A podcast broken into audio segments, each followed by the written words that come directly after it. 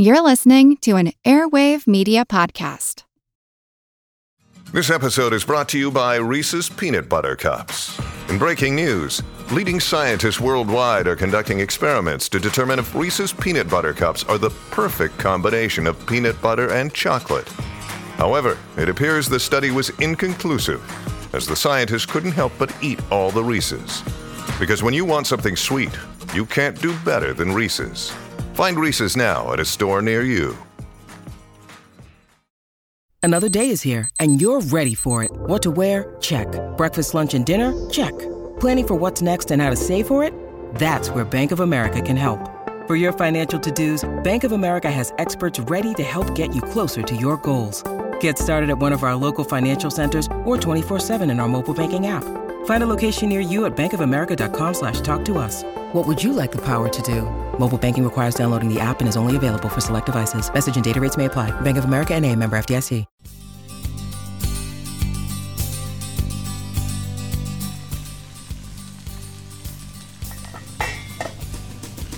Hey, that smells good, Molly. What are you cooking?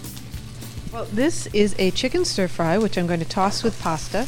I have the water already boiling. Seth, what are you eating? Well, it's a bag of Choco Jalapeno Cheese Chips. That sounds really good. Yeah, new flavor combination. I tried to keep up. Can I help with anything?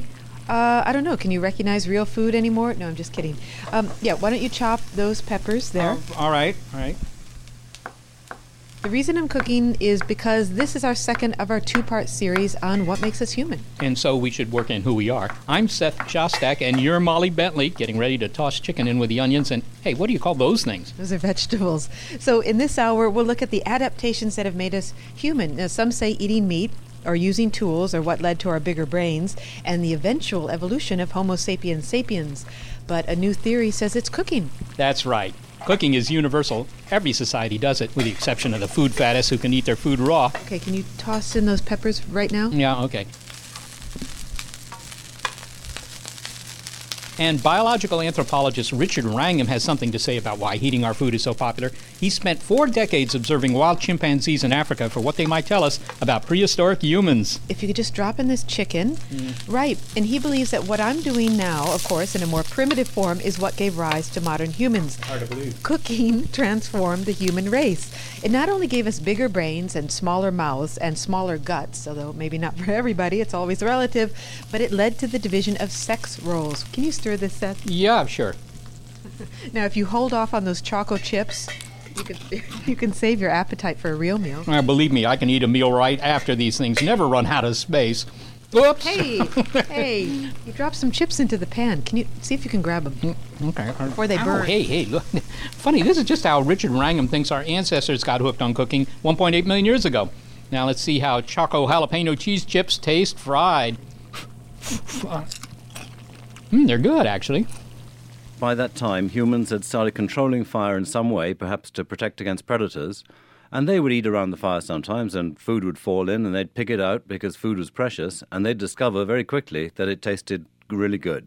So this was an early human. This was Homo erectus. This was not Homo sapiens, of course. What might those early foods have been? What would have fallen into the fire? Oh, both meat and veg. Just like chimpanzees eat meat and veg, although not as much meat as we do.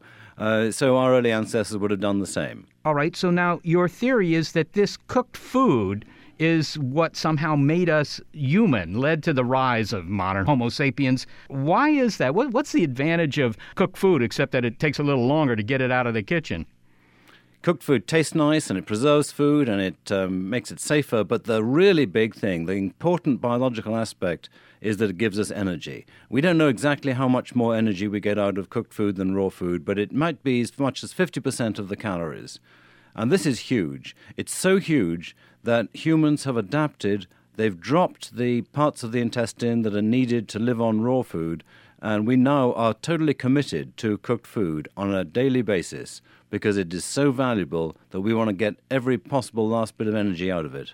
Well, okay, so it's a better energy source. It's maybe like moving from steam engines to internal combustion engines or something. But how did this make us, what we think distinguishes us from our predecessors? I mean, bigger brained, clever, whatever. Yeah, I mean, doesn't all sorts of things. It changes our bodies. So our bodies have tiny little mouths, tiny little teeth, relatively small guts compared to the great apes. We're not those sort of big-bellied things like gorillas. And that's all because we cook.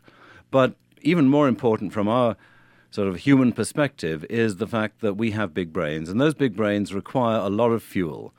The brains are so expensive that they require something like a fifth of our total energy when we're asleep just to fuel our brains.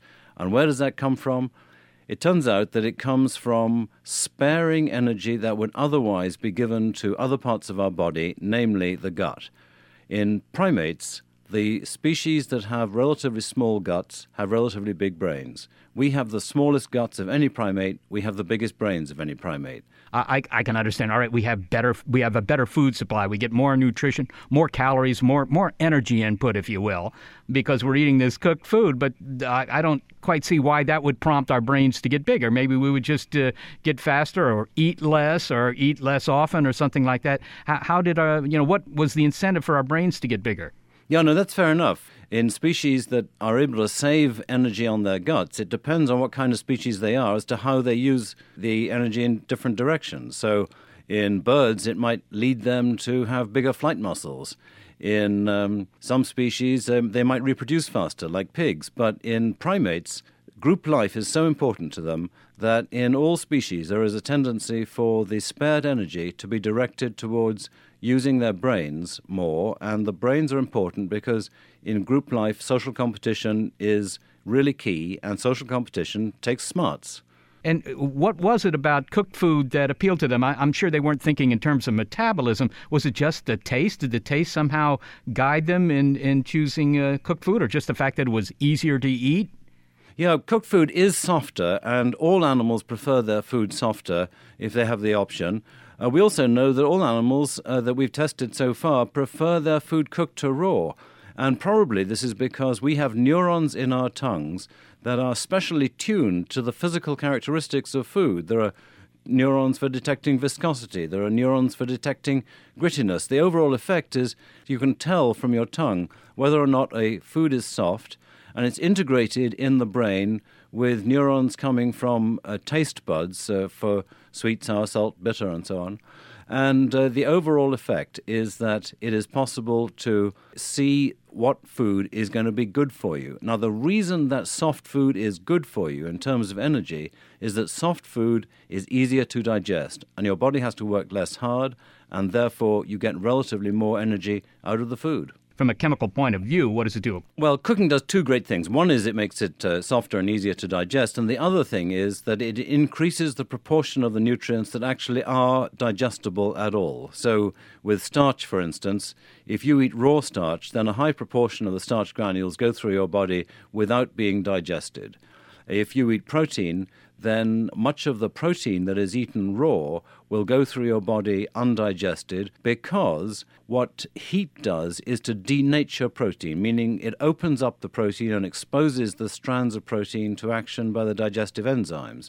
But if you eat it raw, then it's kind of wrapped up tightly and less exposed and much more likely to go through your body without being digested at all. I'm kind of curious, Richard, what our predecessors would have been eating before they learned to take it to the kitchen first. I mean, you've studied what chimps eat in the wild in all your work in Africa.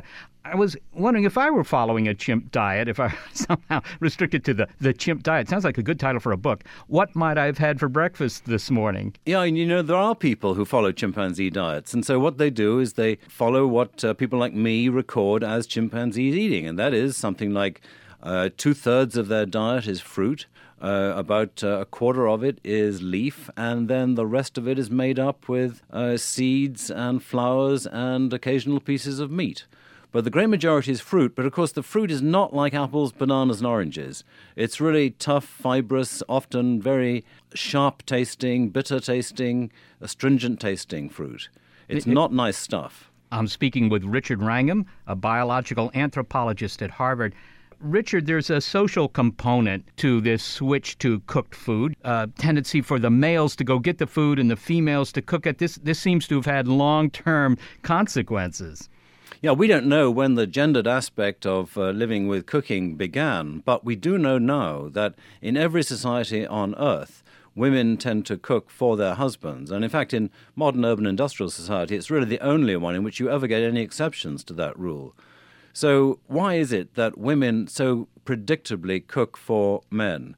Remarkably, this does not depend on the proportion of food that is brought into the household by men as opposed to women. I mean, there are places where women produce almost all the food, like northern Australia.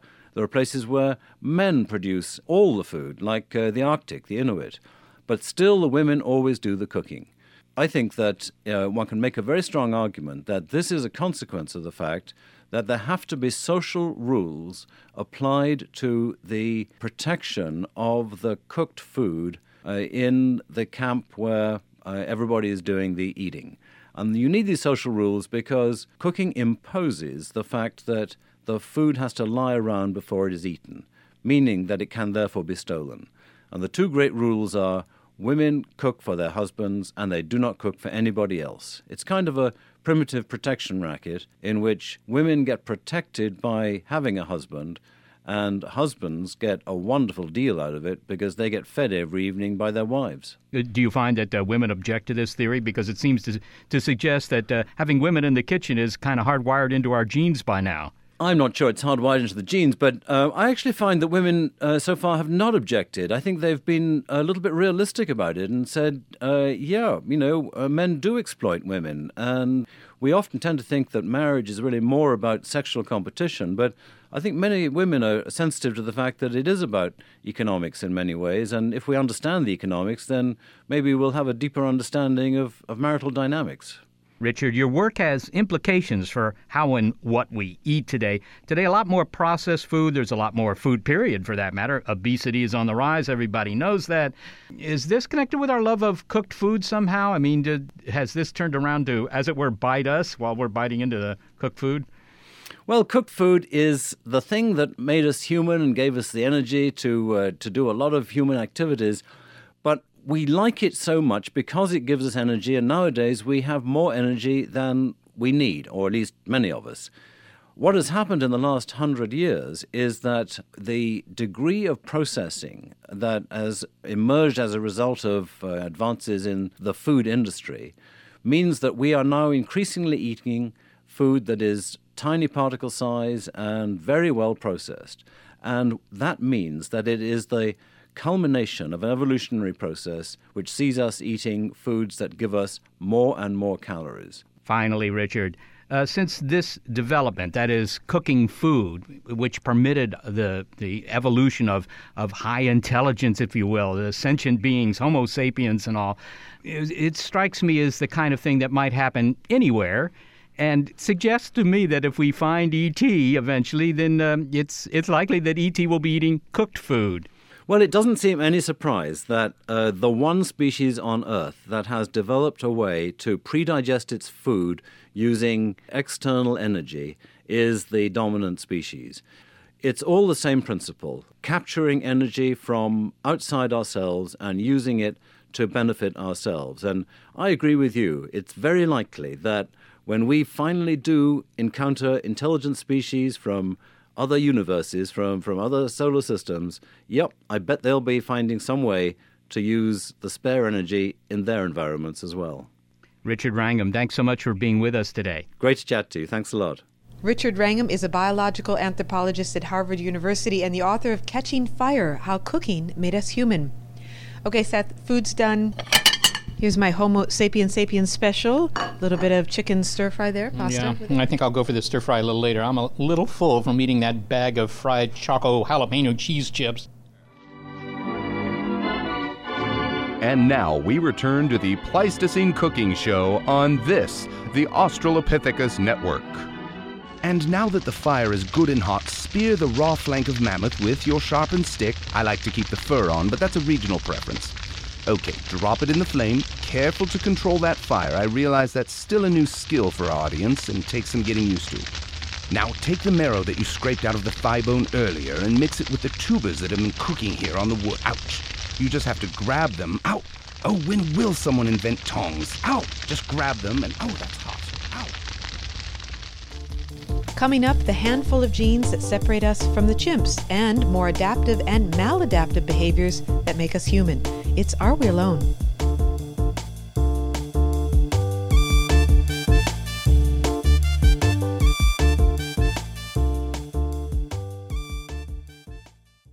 Mom deserves the best, and there's no better place to shop for Mother's Day than Whole Foods Market. They're your destination for unbeatable savings, from premium gifts to show-stopping flowers and irresistible desserts. Start by saving 33% with Prime on all body care and candles. Then get a 15-stem bunch of tulips for just $9.99 each with Prime. Round out Mom's menu with festive rosé, irresistible berry chantilly cake, and more special treats. Come celebrate Mother's Day at Whole Foods Market. Welcome back to What Makes Us Human on Are We Alone?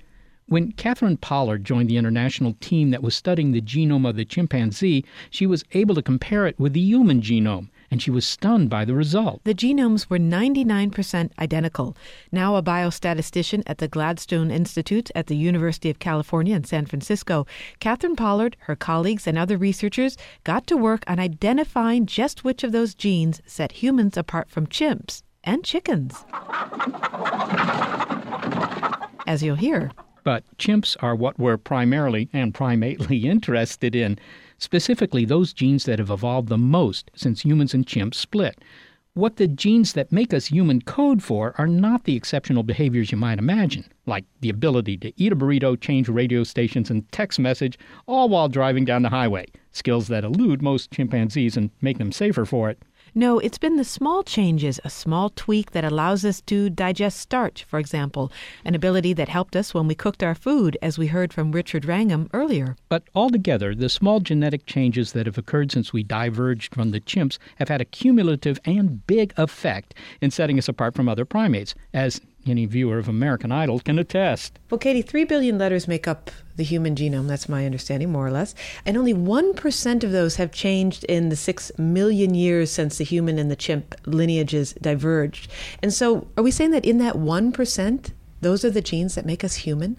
Exactly. So our genome's about 3 billion letters long. And if you compare the human DNA to the chimp DNA and you line it up, about 1 out of every 100 bases is different between the two genomes. And in fact, half of those are different in chimp, meaning the change happened to chimp. So actually more like 0.5%, or about 15 million bases have changed in the human genome in the last 6 million years. And sitting in there is going to be the genetic basis for what makes us human. It's such a small amount. You imagine that it'll be a much greater amount somehow, but maybe that just reflects what humans tend to think about themselves. Exactly, yes. I think we expected maybe to see a larger divergence. We think of ourselves as being very special, but in fact, a nice example, a way to put that difference in perspective is if you think about a mouse and a rat, which we might look at and think, well, they must be more similar to each other than we are to a chimpanzee. They differ at far many more bases than we do from a chimp. So we're more closely related to a chimp than a mouse is to a rat. And the way that we should think about those genes, that tiny difference, so you say it's half of a percent maybe, those are genes that mutated or that changed at some point and took us on our way towards becoming human. Is that how we think of it? They've mutated. Yes, they are DNA letters, parts of our genetic code, the blueprint for making a human that sits in every cell in your body. And they have changed. So the letters are actual chemical units, and we represent them by letters, actual letters, A, C, T, or G. So they're places where we have a G, for example, and chimp has an A. And sometimes those changes don't make any difference at all, but some of them have made a difference. And that brings us to your work, because you've been working on isolating those changes that have made a big difference. That's right. 1% or 0.5% doesn't sound like a lot of difference, but it's still a pretty vast territory to search. And no individual person is going to look at these 15 million letters and try to figure out which ones were important and which ones weren't. So we've had to design computer algorithms to look through those bases and try to pinpoint the ones that are most likely to have had a functional difference. How do you do that? What we do is we let evolution help us, actually. So we look not just at chimpanzee, but the sequences of many other vertebrates that have been sequenced.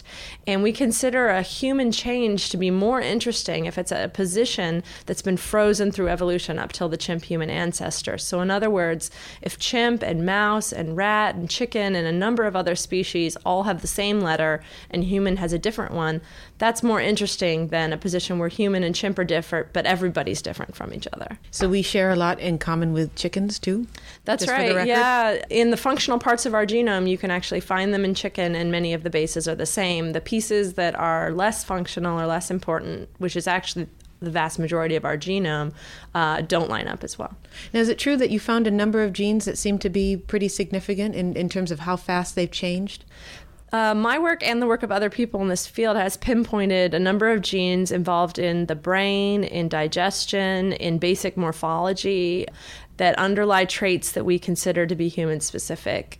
We've also, in my lab, focused a great deal on changes that aren't in genes, but are in sequences that turn nearby genes on and off. Are these the regulator genes? They're regulatory sequences, that's right. So these are the gene sequences that precede another sequence and that decide whether or not that gene is going to be turned on and off. The definition of a gene is a piece of DNA that makes a functional molecule that's not DNA, that it's something else, protein or RNA, that then serves a function in the body.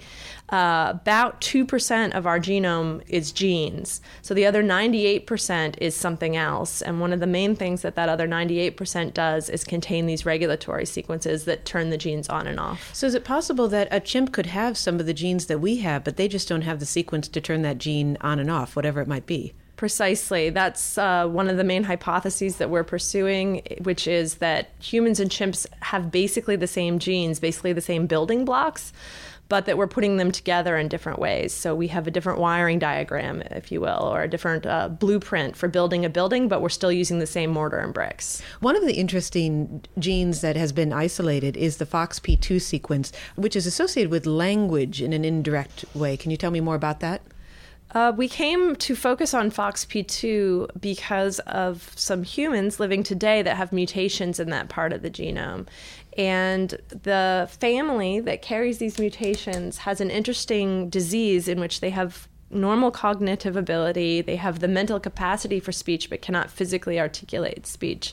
And in focusing in on their disease and their inability to speak, this FOXP2 region of the genome was identified as underlying this physical ability to speak. And it's not understood exactly what changes happened in FOXP2 that caused the disease, but it's clear that this gene is essential for normal speech. But it sounds like it's essential for anatomical reasons.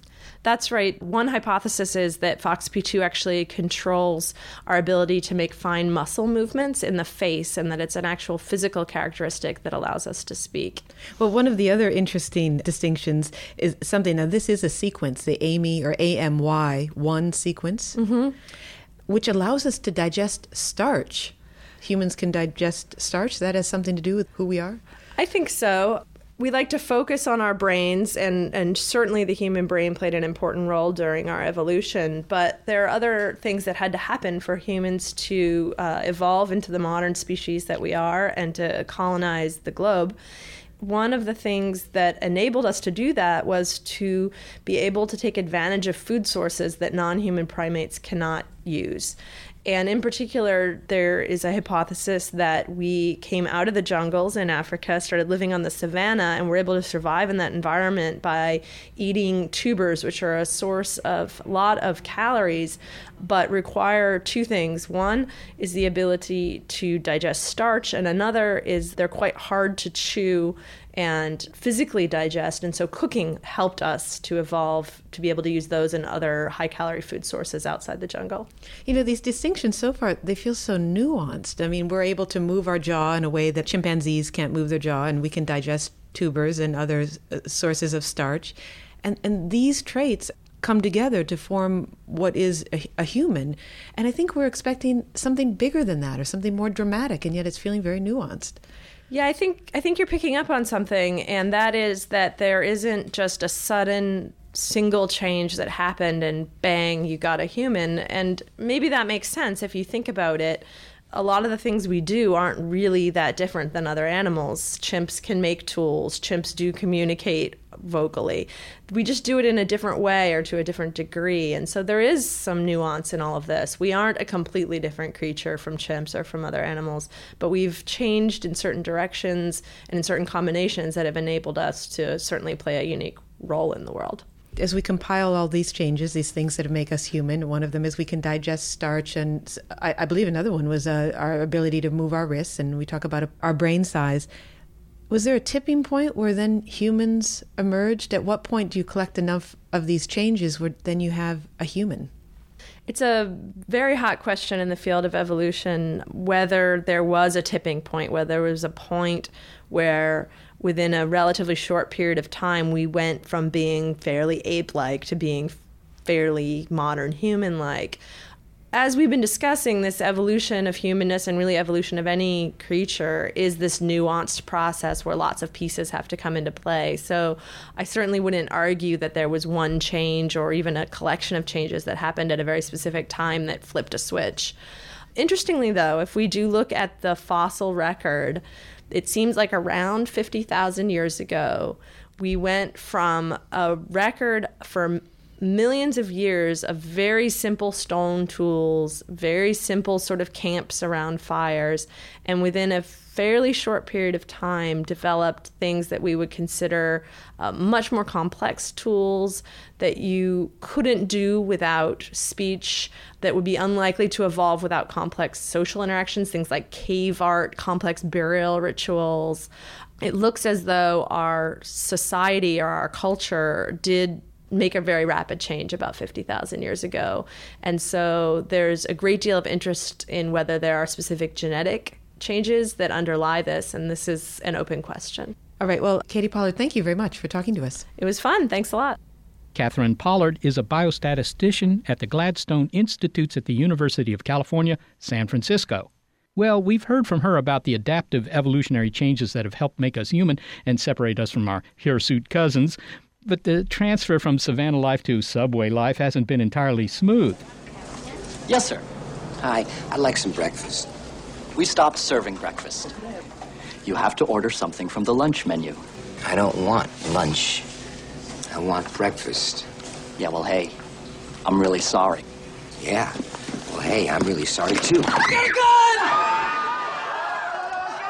Yes, big city stress. It got to Michael Douglas as an out-of-work guy living in L.A. in the film Falling Down.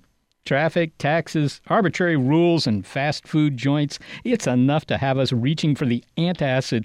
But we humans have brought this stress upon ourselves. I mean, our ancestors were under pressure, but not the blood pressure-raising annoyance of tax audits, traffic jams, email spam, and phone mail hell. This is the answering service's answering service. The answering service that normally supplies answering services to the system is supplying services to a sister system through a separate circuit.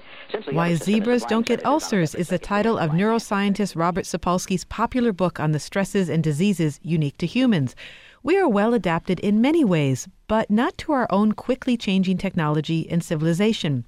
And it takes its toll on us, although his work with baboons shows that other primates are stressed out too.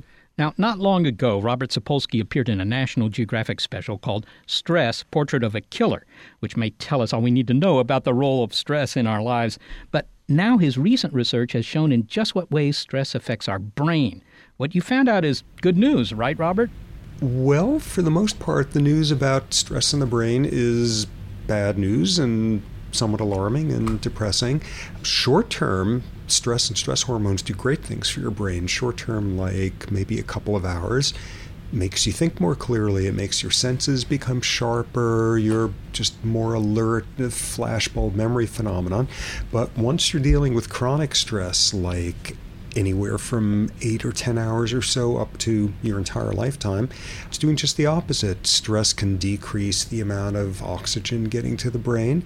It messes up certain types of memories. It makes anxiety worse.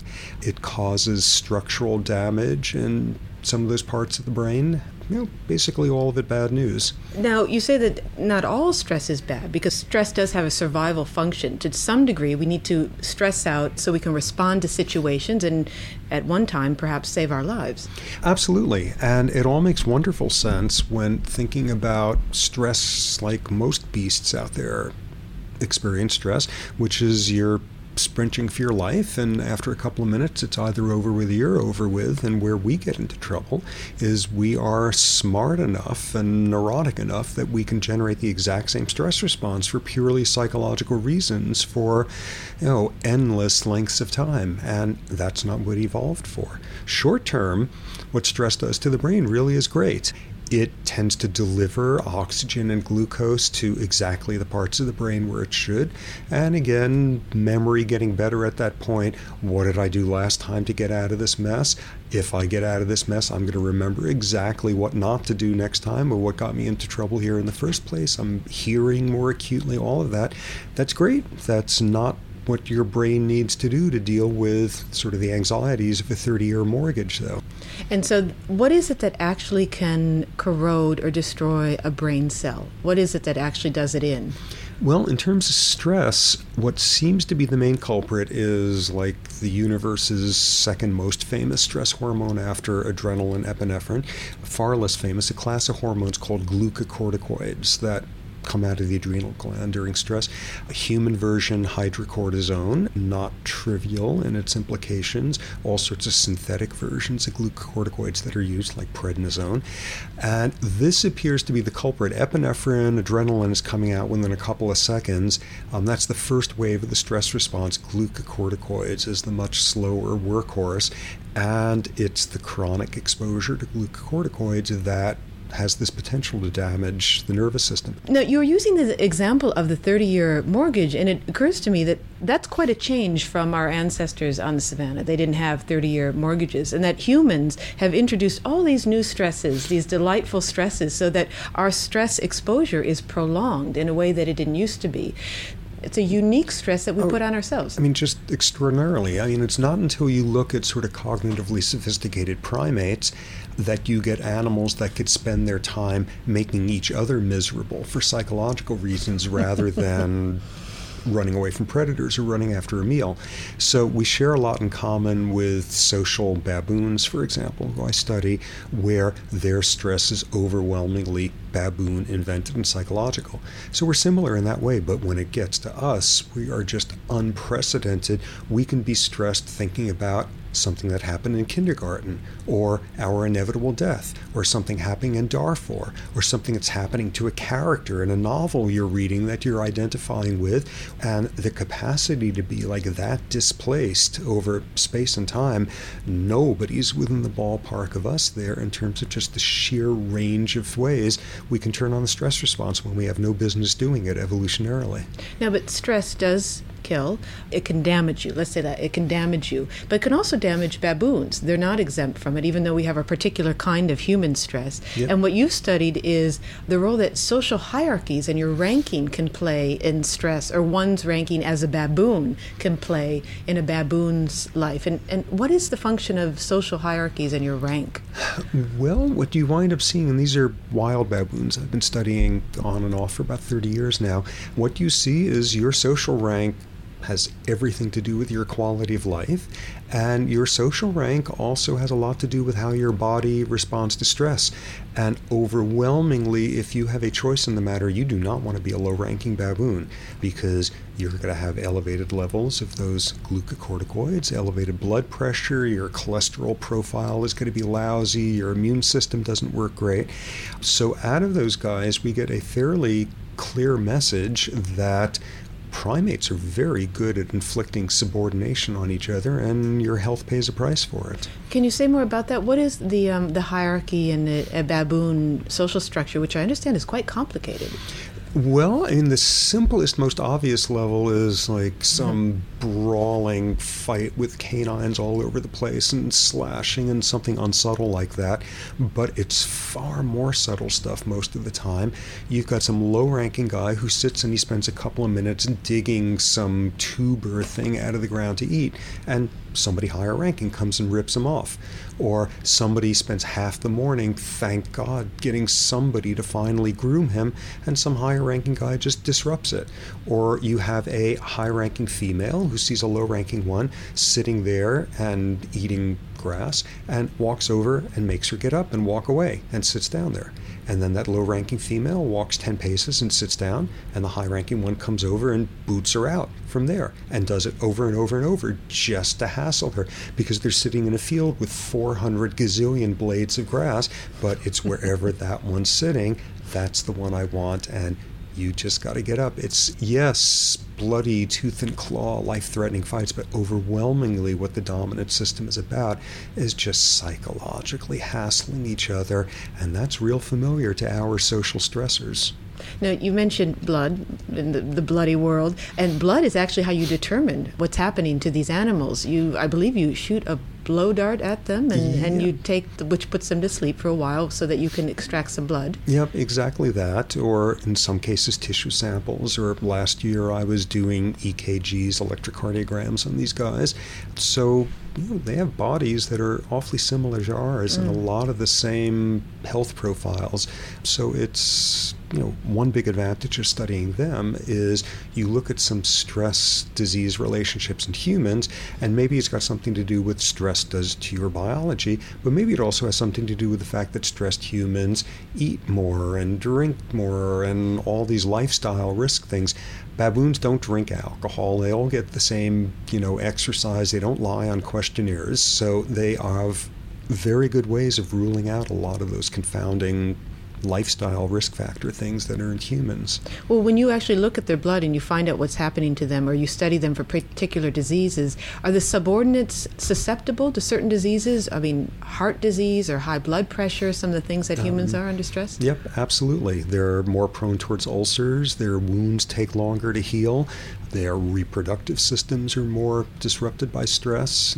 All the stuff you wouldn't want to have. Now, back to the blow dart just for a minute. I understand that you're very good with the blow dart. Well, I believe I'm very good at it, but embarrassingly, like anybody who puts in about 15 minutes of practice will be very good at it. It's very disappointingly easy to use a blowgun system.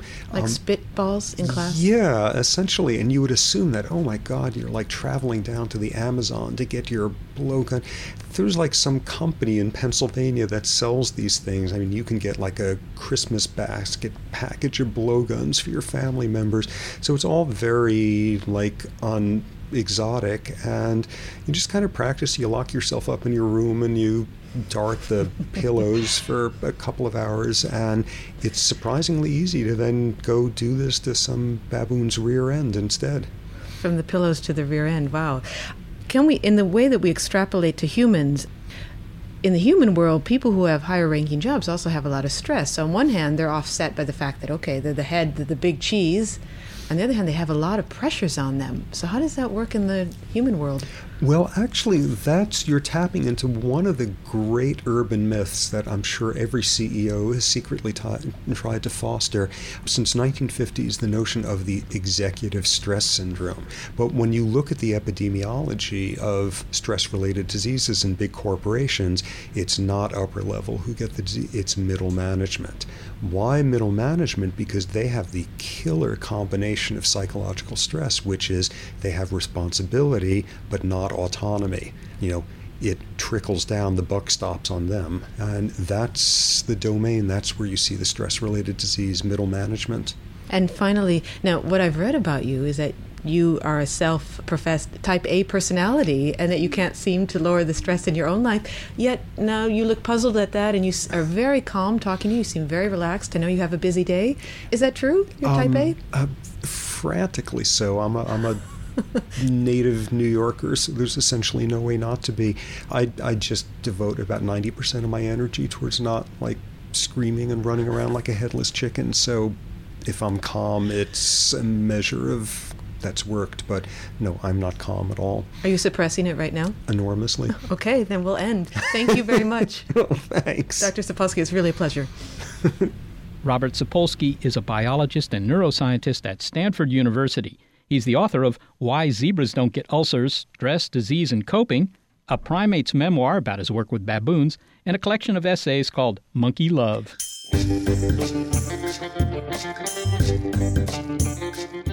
Up next, why the pace of human evolution is speeding up. It's What Makes Us Human on Are We Alone? Science radio for thinking and evolving species on any world.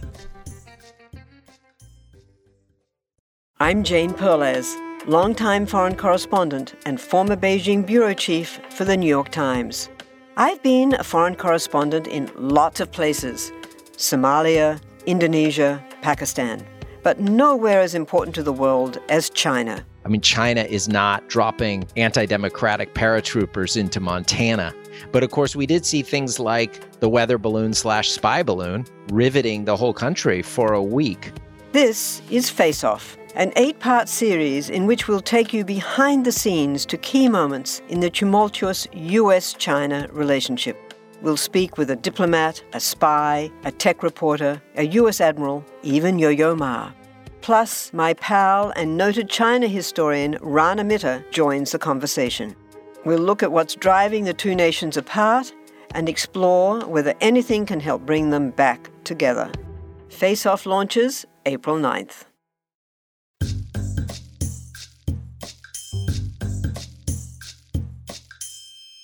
We've been listening to Those Things That Make Us Human in the second of our 2-part series on what makes us human as we look at adaptability. But evolution doesn't stop here with us. Humans continue to evolve, and very quickly, according to biologist Gregory Cochran.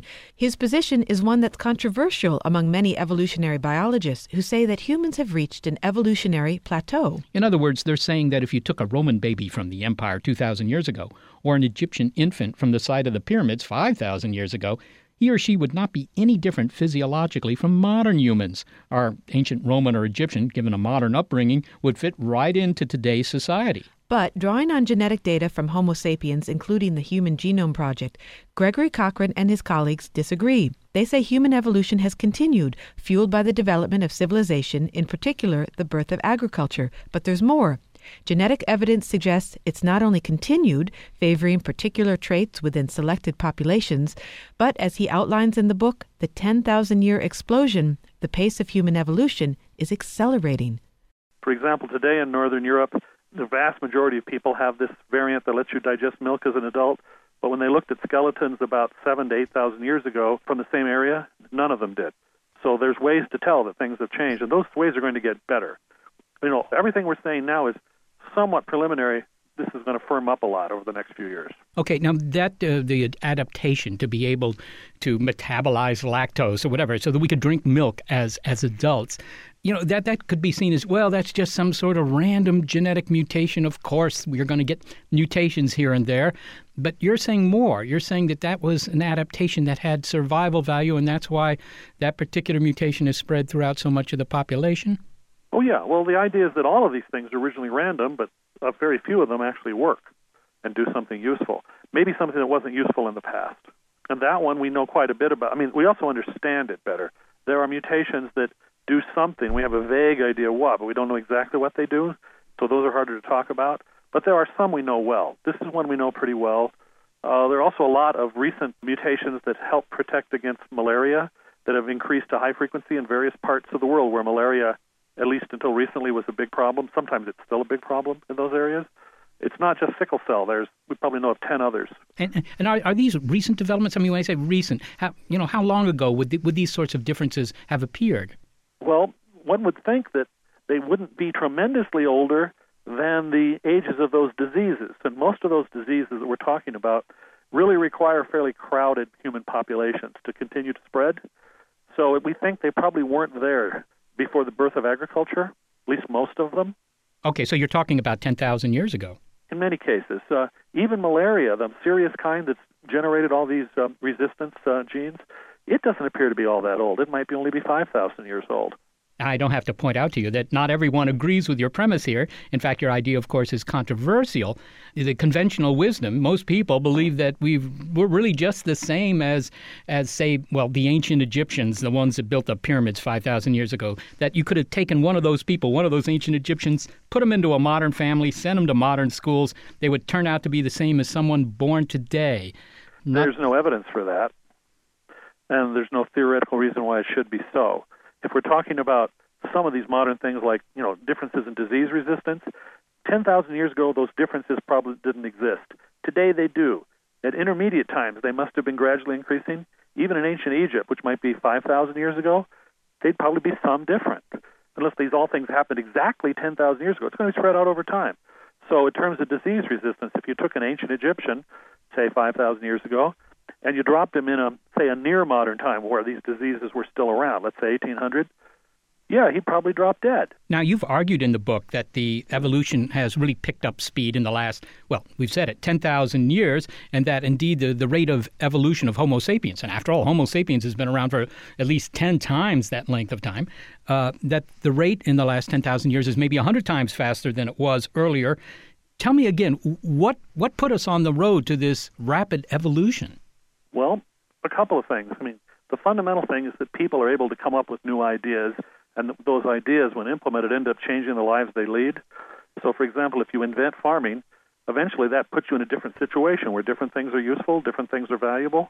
Maybe disease resistance is now important because people are more crowded. Mostly it's this capacity for innovation that lets people change things in a way that eventually change the lives everybody leads. But there have been other factors, such as the fact, you know, I think we were probably able to invent agriculture well before we did, but the time wasn't right because the Ice Ages hadn't ended. When the Ice Ages ended, several different groups in different parts of the world developed agriculture not all that long afterward. You know, this is rather different than the environmental determinism espoused by, for example, Jared Diamond in Guns, Germs, and Steel, where he argues that diversity is just an accident of geography. If you look at the geography, you'll understand why various groups of people are different. Well, he doesn't disagree with me entirely. For example, he believes in differences, genetic differences in disease resistance, and that they are significant. He's talked about that from time to time. But in his model, that's about the only thing that changes, which is disease resistance, nothing else. My point is, look, anything that can be affected by genes and the changes that work better in one place, they'll be selected for. And basically everything can change, not just disease resistance, anything. And he, for example, talks about, says, well, there's no evidence for, like, cognitive differences between different groups. And I said, oh, there's loads of evidence. You just dismissed all of it, you know, every single IQ test that anyone ever did.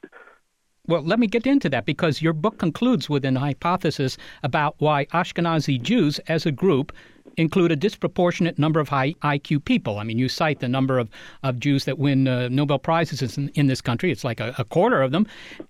And yet the Jews are only 3% of the population of America. According to what you've written, this is a matter of cultural evolution of rather recent times. The thing is, if you look at sister populations, who, if you go back to a certain time, they were the same population as Ashkenazi Jews, which might be other Jewish groups, for example, or other groups in the Middle East, they don't show these same patterns. For that matter, Ashkenazi Jews are partly European as well as partly Middle Eastern, yet they score higher than Europeans. Those appear to be the major ingredients. Europeans of some group, probably Southern Europe, and groups in the Middle East, but, you know, they do a lot better. And the reason for that is? I think our hypothesis, which we think we have a fair amount of evidence for, is that they fell into an odd social situation with certain strange ingredients that ended up with local evolution happening. One of the strange ingredients was rules, both from the inside and the outside, that greatly restricted intermarriage with other groups. If you intermarry with other groups very much, you can't be very different from them. You can't be different from your neighbors if you intermarry with them. But Ashkenazi Jews didn't. One way you can tell is you look at genetic scans, you can distinguish them with essentially perfect accuracy from other Europeans, which is a recent development. I mean, for that matter, you can distinguish different European groups from each other with essentially perfect accuracy. You can look at the right genetic variants. You can say whether this guy is Italian or Irish and be right essentially every time, unless somebody just moved.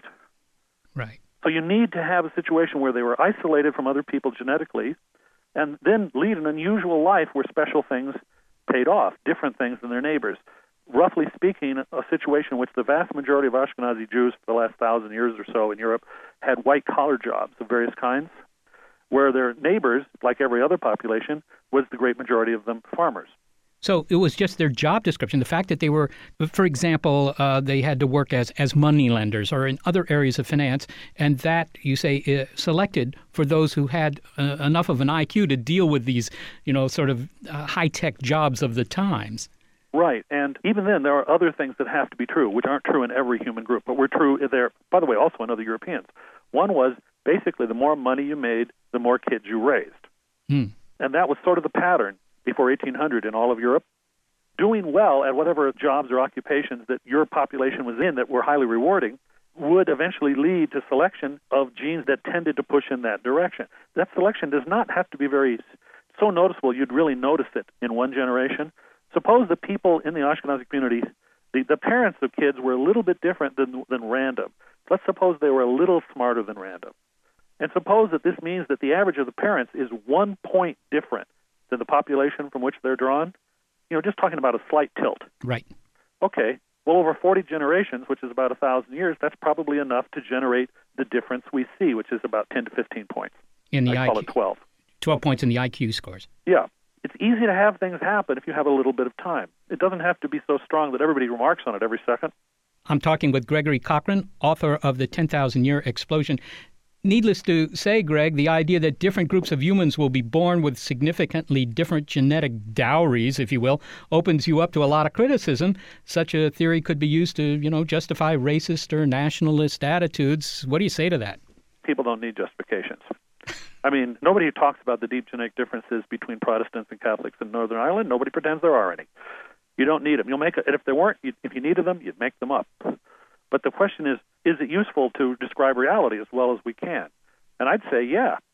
For example, if you know differences between groups, there are cases in which there are very, very practical outcomes involving medical things, for example. You know, certain groups have these defenses against malaria. They have certain side effects. You need to know that with certain drug administrations and so forth. And there are more things than that. I mean, something as simple as saying you're from Ireland and now you live in New Mexico. Maybe you should keep out of the sun. Should we pretend that, no, you're just exactly as vulnerable to skin cancer as everybody else? You're more. It's a real fact. I mean, ultimately, all these things are either real facts or we made mistakes, right? But the differences are known, most of them. Not all of them. Some of them are subtle and biochemical, and we're still finding them out. But we know a lot of things. The general thrust in anthropology has been to pretend they don't exist. Finally, Greg. Any predictions, since our evolution is accelerating, where we're going to go in the next 10,000 years? Are we going to continue this rapid evolutionary pace that you discerned thanks to our culture? Well, our culture has changed a lot in the past couple of hundred years, so the direction of evolution has undoubtedly changed. I mean, we're not selecting for resistance to smallpox if we don't have any smallpox, or if we have, you know, complete control of a given disease. So some things have changed. Other things are probably still changing pretty rapidly, but they're probably changing in a different direction than they did 200 years ago. So it's sort of hard to say where it's going to be 10,000 because there's room for a lot more changes in direction. I figured that kids are going to be born with very thin, nimble thumbs because they're texting all the time. It's possible. But right now, you know, since to a large extent having children is much more of a choice than it used to be, I would say they're selecting for people who like kids. Very interesting. Greg Cochran, thank you so much for talking with me. Okay, thank you. Gregory Cochran is a biologist at the University of Utah and co-author of The 10,000-Year Explosion, How Civilization Accelerated Human Evolution. And that's it for our show. Thanks to humans who have surpassed us in the evolutionary trajectory, Barbara Vance and Gary Niederhoff. Also, the NASA Astrobiology Institute and the SETI Institute, whose mission is to understand the evolution of life on this planet in the search for it elsewhere. You can read about SETI, of course, in my new book, Confessions of an Alien Hunter. You've been listening to part 2 of our 2-part series on what makes us human. We've been looking at the role of adaptation. If you missed part 1, the role of others, you can find it online, on iTunes, or on our website, radio.seti.org.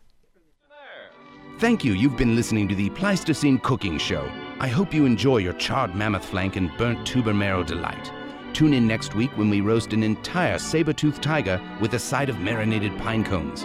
Coming up next on the Australopithecine Network, Adventures in Bipedalism, How to Use Your Arms for Balance. Good night. The world is constantly changing and transforming. Cut through some of the noise with What's New with Wired, a podcast that goes in depth on the latest news in technology and culture. Their award-winning journalism will help you make sense of what's happening in the world. Listen to What's New with Wired wherever you get your podcasts. That's What's New with Wired wherever you get your podcasts.